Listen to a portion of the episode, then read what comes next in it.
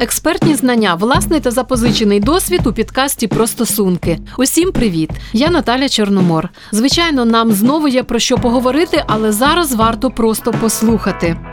Ми спробуємо зазирнути у світ, який протягом багатьох тисячоліть залишався недосяжним людському оку. Це світ ненародженої дитини, у який більше ніж півстоліття тому ультразвукове обладнання широко відчинило двері. Втім, фотосесії не буде. За цими дверима не тільки чудо зародження нового життя, але дуже часто і жах смерті.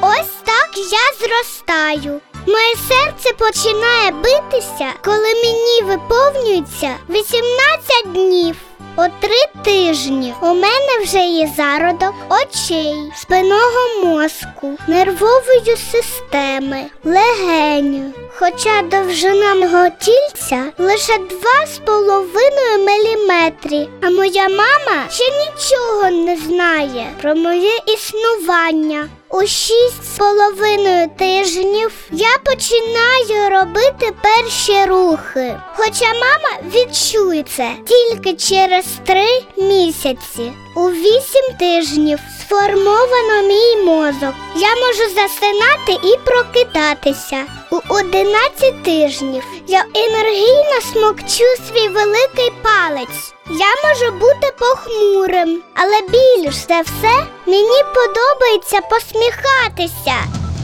Перед нами 12-тижнева дитина. Ось її голівка, тіло, руки. Серце робить біля 140 ударів за хвилину. Дитина спокійно і впевнено рухається у своєму помешканні.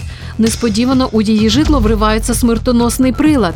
Видно, як дитя занепокоїлося, як намагається відсунутися від інструменту, сховатись. Дитина явно відчуває небезпеку і рухається у повному розпачі. Її уста широко відкриті. На них застиг німий крик, крик людини, якій загрожує смертельна небезпека. Пульс дитини зростає, він стає критичним. Її серце б'ється зі швидкістю 200 ударів за хвилину. Крихітні ручки намагаються захиститися, відштовхнути від себе хірургічний інструмент, але смертоносне знаряддя настигає. У 1984 році процес аборту вперше було знято на плівку за допомогою ультразвукового обладнання. Частина цих кадрів стала основою документального фільму з красномовною назвою Німий крик. Через три роки за допомогою фітоскопу було знято на плівку процес аборту п'ятимісячної дитини. Цей фільм має назву Затьмарення розуму. Пізніше був знятий процес аборту через так звані часткові пологи семимісячної дитини.